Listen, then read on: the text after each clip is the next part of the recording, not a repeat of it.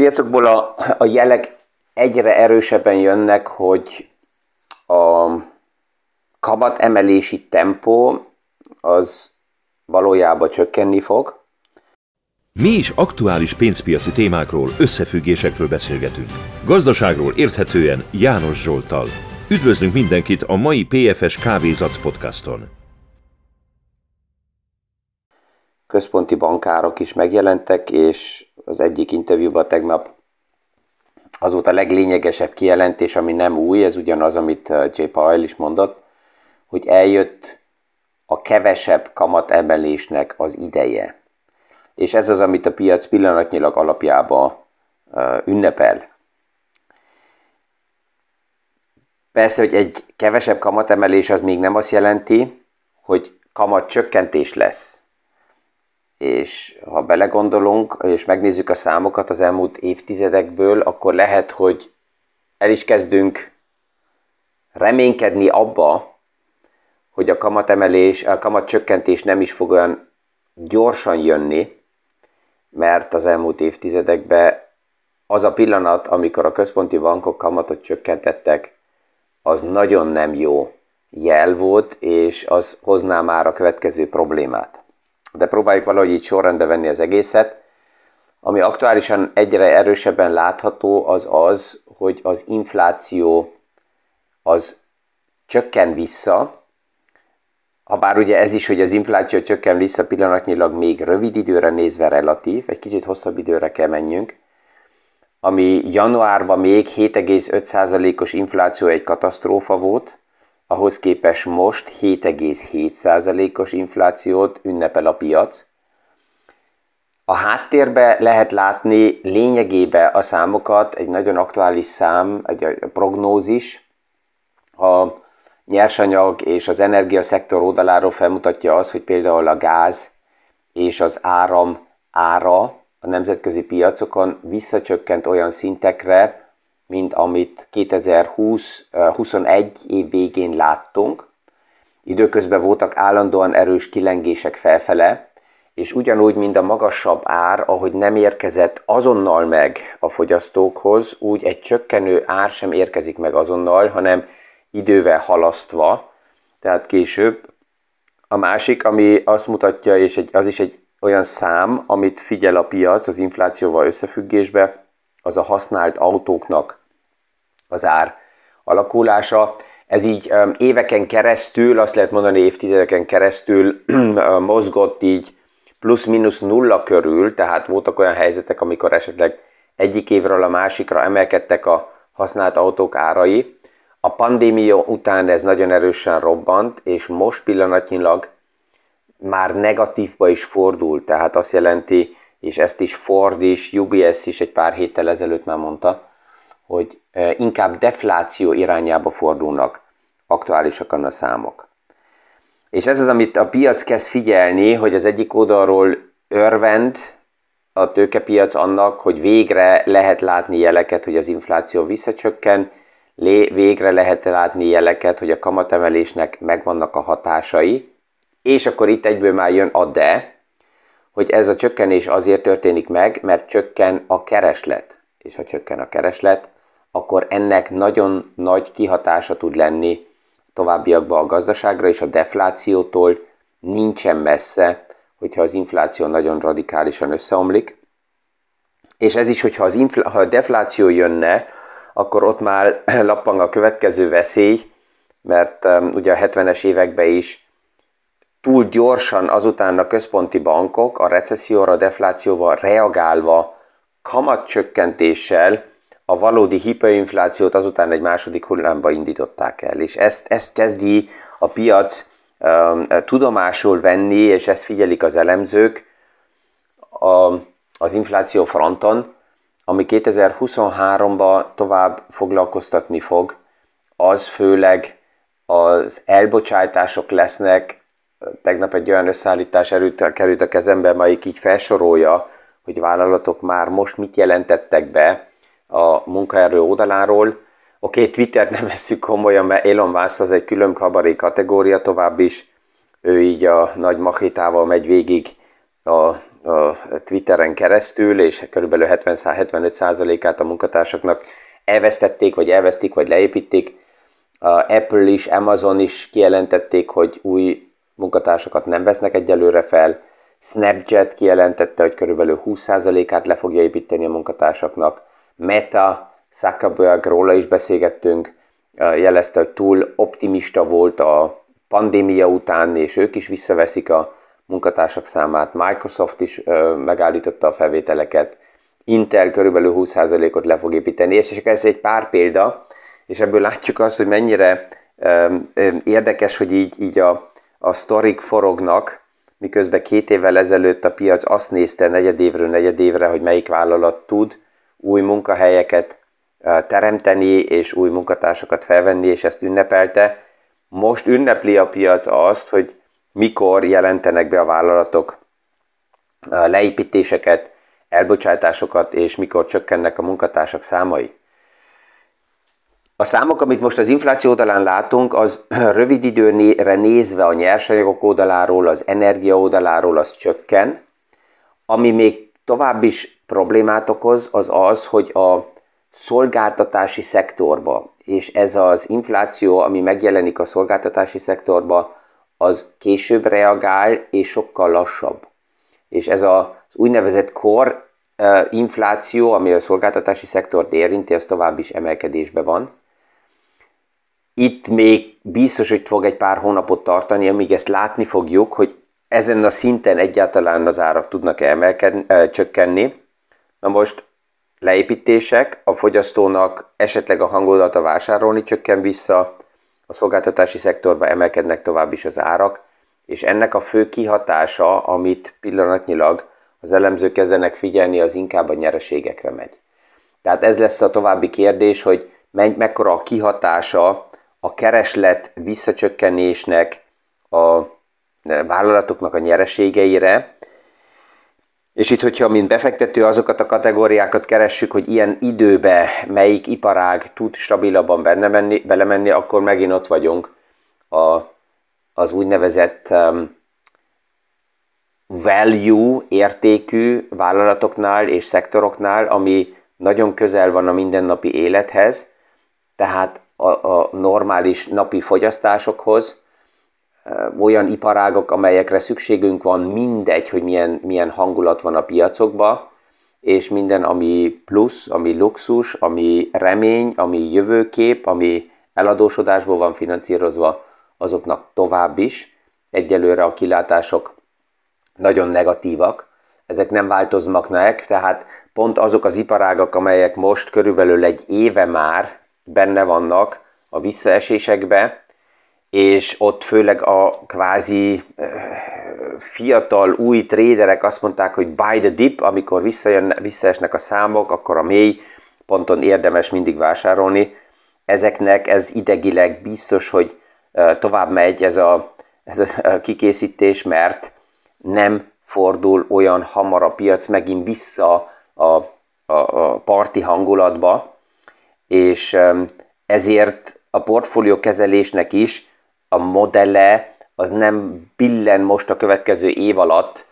vissza a nagy parti hangulatokba, hanem egy jó ideig még nem fog maradni. Itt összehasonlításban ugye az elsőbe volt um, Katie Wood és Art Innovation Warren Buffett-tel összehasonlítva, hogy két évvel ezelőtt még lenézte nagyon a piac az öreget Warren Buffettet, és főleg a fiatal traderek azt mondták, hogy á, neki az egész modele az nem életképes, túl unalmas, hanem minden a nagy növekedő piacban van. Most az aktuális összehasonlítás, megnézem, hogy ez itt van-e, igen, előttem a Bloomberg-től jött, ez összehasonlította most már 5 évre nézve Warren Buffettnek a Berkshire Hathaway um, árfolyamát és fejlődését a bitcoinnal, mert ugye ez volt a második front, ami nyitva volt, ahol Warren Buffett azt mondta, hogy ez egy nagy ponci játék, és um, az egész téma egyelőre nonsens. Ezt sokan ugye nem akarták hallani, főleg a fanatikusok, és most erre is kijön a, ezen a fronton is a, a kvázi visszaigazolás, hogy, hogy az öreg Warren Buffettnak ebből a szempontból itt legalábbis erre az időre nézve igaza volt abba, hogy jó szkeptikus lenni. De menjünk vissza még egyszer az inflációhoz. Amire a piac most kezd figyelni az az, és 2023-ban ez lesz a fő témánk, hogy ha tényleg belemegyünk egy tervezett recesszióba, és erről már egyszer beszélgettem, hogy normális esetben a legtöbb recesszió, amit az elmúlt évtizedekben láttunk, az nem egy általunk, vagy a központi bankok által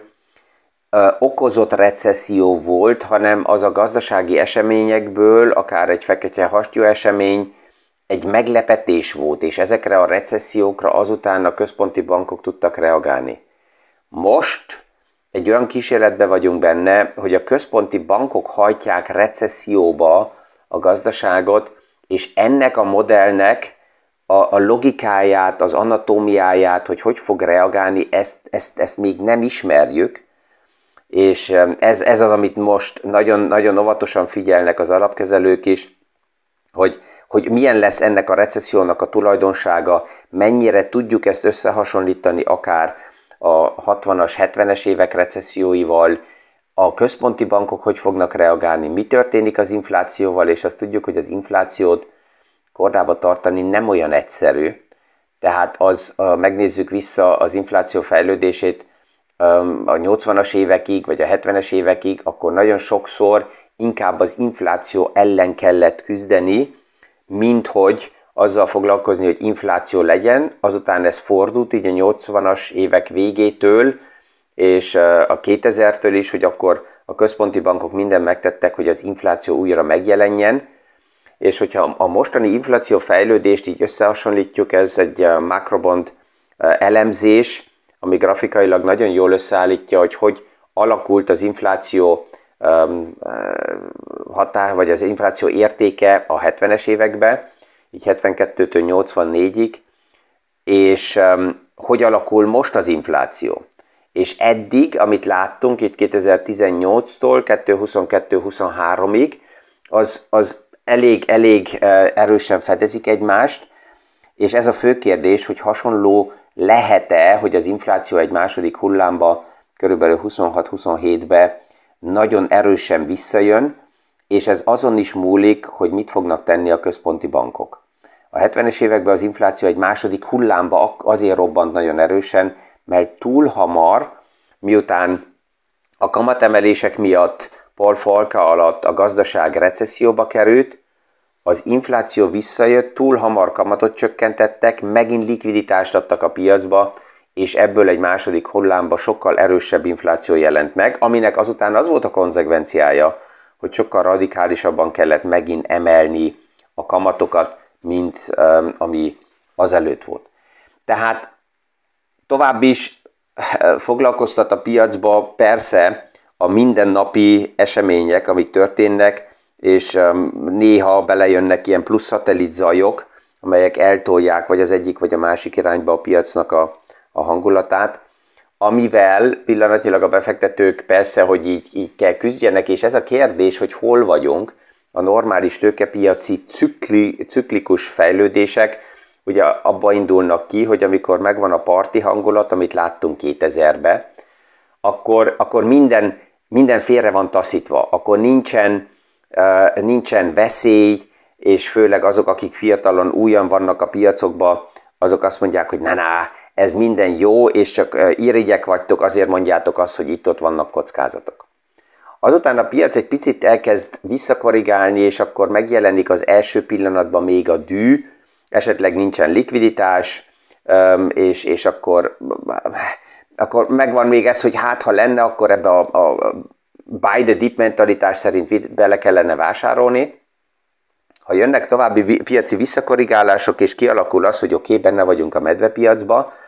akkor jön egy ilyen harmadik fázis, amit úgy nevezünk, hogy ez a ez a, ez a tárgyalás, vita szintje, ahol még próbálják nagyon sokan, főleg befektetők intellektuálisan eh, feldolgozni, hogy mi történik, de még nem vallják be azt, hogy, hogy még nem vagyunk a mélyponton. És általában van egy ilyen washout, egy utolsó mélypont, amikor már depresszióba dől a piac, elkezdenek egyre többen semmibe már nem hinni, feladják a reményeket, nincs is likviditás, lehet, hogy kényszerhelyzetekben jönnek, lehet, hogy margin call jelennek meg, tehát, hogy hitelből finanszírozott pozíciók vannak, és ezekbe kényszereladásokba mennek bele. Megvan egy rezignáció is a piacokba, azért, hogy azután jöhessen az a helyzet, hogy kvázi ezt az új státuszót kibékül, kibékülve elfogadják, és azt mondják, oké, okay, ez ilyen, nincs mit tenni, nem kell okoskodni, már nem is nagyon mernek pozitívan gondolkozni, ez lehet a mélypont. És hogy már, már ott vagyunk-e, vagy még ott vagyunk abban a közepes fázisba, hogy, hogy, hogy a piac még, még így, így keresi saját magát, ezt a pillanatnyilag még nem tudja senki megmondani. És ez a fő kérdés, ami tovább is foglalkoztatni fog. Um, az, ami, ami most a bizalmat Persze, hogy csak egy szektorba nagyon megingatta, ez a, az FTX körüli sztori volt, a múlt héten erről sokat beszélgettünk, de az érdekes az, hogy akkor is, ha, ha a, a téma így most már kezd a headline-okból elkerülni, mégis a háttérben még mindig for, forrik az egész, mert persze, hogy egy nem szabályzott iparágba most kiderül, hogy mennyi minden um, illegális sztori zajlott, a legtöbb sztori, ami kiderül, az nem új, mert ez eddig is látható volt, tehát ugye, amit az előbb is láttunk, egy parti hangulatba egyszerűen a piac, és főleg a fanatikusok, és főleg azok, akik a fő rajongói egy ilyen uh, lufinak, azok mindent félretesznek, és nem akarnak dolgokat hallani, ezért az sem segít senkinek pillanatnyilag, aki kiáll és azt mondja, hogy de én ezt tudtam és láttam, mindegy, úgyis mindenki saját magának kell cselekedjen, ha valamit lát, ha valamit érez, és azok, akik nem követik, hát azokat kell engedni, azok majd rájönnek, és, és, és kész. És azután nagy, nagy mosolya kiállni, és azt mondani, hogy ezt tudtam, ez sem segít senkinek. A legrosszabb ugye az egész témában alapjában így is úgy ír az, hogy a bizalom megingott nagyon,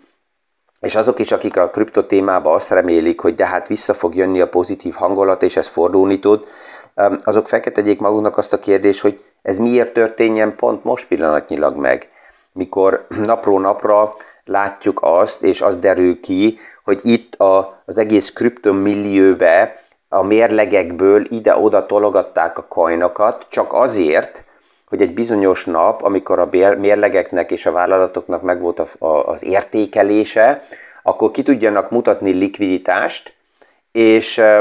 azután ezt a likviditást megint áttolták a másikhoz, ahol éppen zajlott az értékelés, és miért kellett nekik ez a, a mérleg tupírozása? Hát azért, mert ezzel hiteleket vettek fel, amiből megint likviditást forgattak a, a kriptovilágba, amiből azt tudták kimondani, hogy né mennyire fantasztikus a likviditás, de hogy ez mind egy saját maguknak gyártott likviditási hullám volt, ezt főleg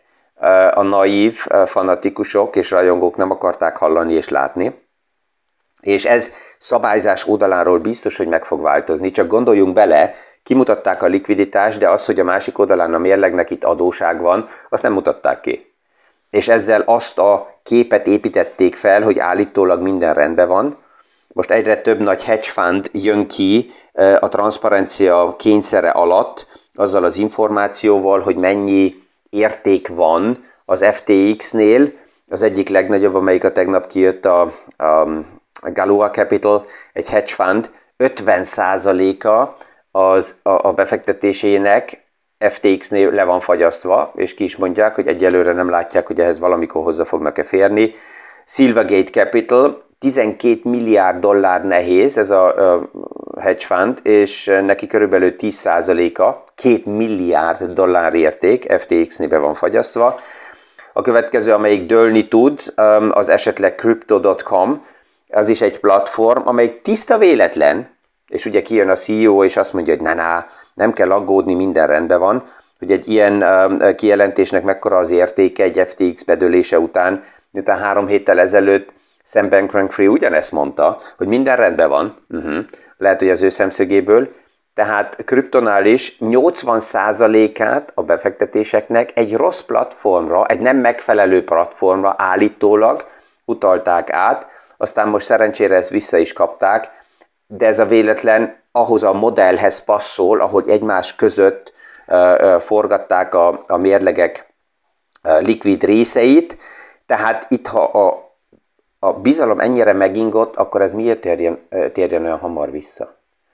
És, és ez, akik most vásárolnak, azok, azok, azok akik így is úgy is már benne vannak abba a piacba, akik így is úgy is a fanatikusok, de mindenki, aki intézményi befektető, um, esetleg bizonytalan befektető és ott volt a piacba, azok ma eltávolodnak, kiszállnak, és azt mondják, hogy sorry, egyszer nézzük meg, hogy itt ez minden, ebből mi fog megmaradni, és hát tovább is jönnek a szabályzók, ha bár én mindig azt mondom, hogy a szabályzók nem tudják megoldani az egyes felelősséget, mikor valami történik, botrány van, akkor jönnek az emberek, és azt mondják, hol volt a szabályzó? Hát, hol volt a szabályzó? Ott van, ők mindig le vannak maradva, ez a logikája a gazdasági rendszerek szabályzásának,